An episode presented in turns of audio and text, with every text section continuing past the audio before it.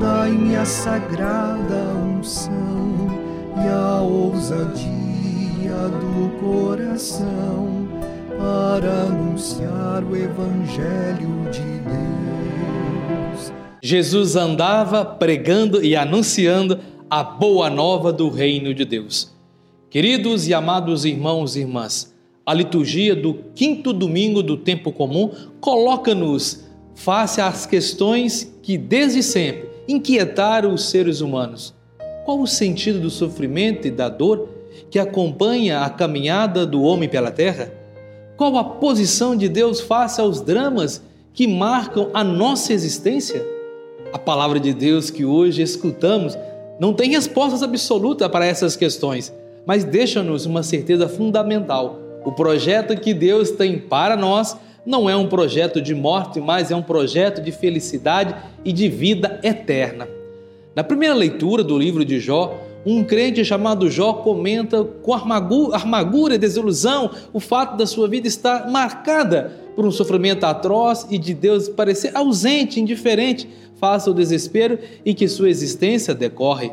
Apesar disso, é a Deus que Jó se dirige, pois sabe que Deus é a sua única esperança e que fora dele não há possibilidade de salvação. No Evangelho, manifesta-se a eterna preocupação de Deus com a felicidade dos seus filhos e filhas. Na ação libertadora de Jesus em favor das pessoas, começa a manifestar-se esse mundo novo, sem sofrimento, sem opressão, sem exclusão, que Deus sonhou para os seus filhos e filhas. O texto sugere ainda que a ação de Jesus tem de ser continuada pelos seus discípulos. Na segunda leitura da carta de São Paulo aos Coríntios, Paulo de Tarso revela aos coríntios e aos fiéis de todos os tempos e lugares que o amor é o princípio fundamental que guia cada um de seus passos. Foi por amor que ele se fez servidor do Evangelho sem exigir nada de ninguém. É de acordo com esse princípio que os discípulos de Jesus devem viver. Paulo vive o seu compromisso com o Evangelho de Jesus Cristo. Por isso proclama: Ai de mim se eu não pregar o Evangelho.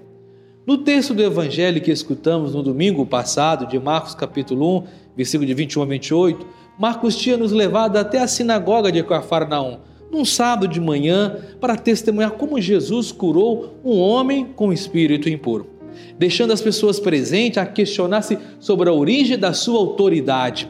Agora Marcos propõe-se descrever o segmento desse dia. Convida-nos a acompanhar Jesus até a casa de Pedro, onde está preparada para ele a refeição de sábado. A casa de Pedro ficava uns 40 metros da sinagoga de Cafarnaum, segundo os dados arqueológicos.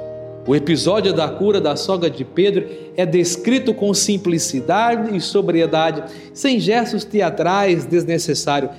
Três pormenores, três detalhes importantes sobrepõem na descrição. O primeiro é a indicação de que Jesus aproximou-se da mulher doente. Naturalmente, a iniciativa de se aproximar-se de quem está prisioneiro do sofrimento, da doença, da opressão, é sempre de Jesus. Ele toma a iniciativa, pois a missão que recebeu do Pai consiste em realizar a libertação da pessoa de tudo aquilo que a faz sofrer e lhe rouba a vida. O segundo detalhe, a segunda descrição é a indicação de que Jesus tomou a doente pela mão, levantou-a. O verbo utilizado pelo evangelista, o verbo grego eigeiro, levantar, parece frequentemente nos contextos de ressurreição. Mulher está prostrada pelo sofrimento que limita a possibilidade de viver plenamente, mas o contato com Jesus devolve-lhe a vida e equivale a uma ressurreição. O terceiro detalhe, a terceira descrição é a indicação de que a mulher começou a servi-los. O efeito imediato do contato com Jesus e do dinamismo de vida que ele brota é a atividade que se concretiza no serviço aos irmãos e irmãs. No quadro final, antes de dar por concluída essa jornada, Marcos nos convida a olhar para Jesus retirado no lugar solitário em oração. A oração, o tempo para o encontro e para o diálogo com o Pai. Não podia faltar num dia tipo de Jesus. A oração é para Jesus o cume e a fonte de ação. Dessa forma, a oração aparece também como condição para o surgimento do reino. É na oração que Jesus encontra motivação para a sua ação em prol do reino. É na oração que Jesus encontra força para libertar da tentação da popularidade fácil e para centrar de novo a sua atenção em Deus e no seu projeto.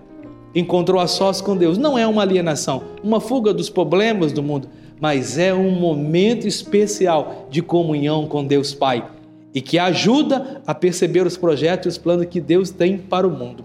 A oração torna-se assim o ponto de partida para o nosso compromisso com a transformação do mundo presente.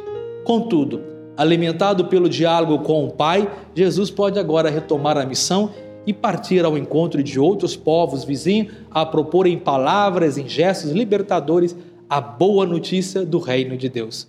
Não irá sozinho. A missão de anunciar a libertação também diz respeito a seus discípulos. Aos discípulos sempre que estiveram com Jesus, os que estão com ele na casa de Pedro, aos de ontem, aos de hoje e aos de sempre. Deve estar com Jesus e anunciar a boa nova da salvação. Nos convido a todos a compartilhar essa família com seus amigos e amigas nas redes sociais.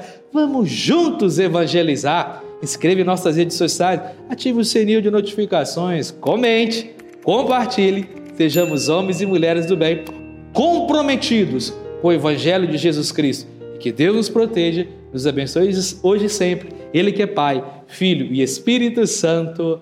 Amém. Palavra da salvação.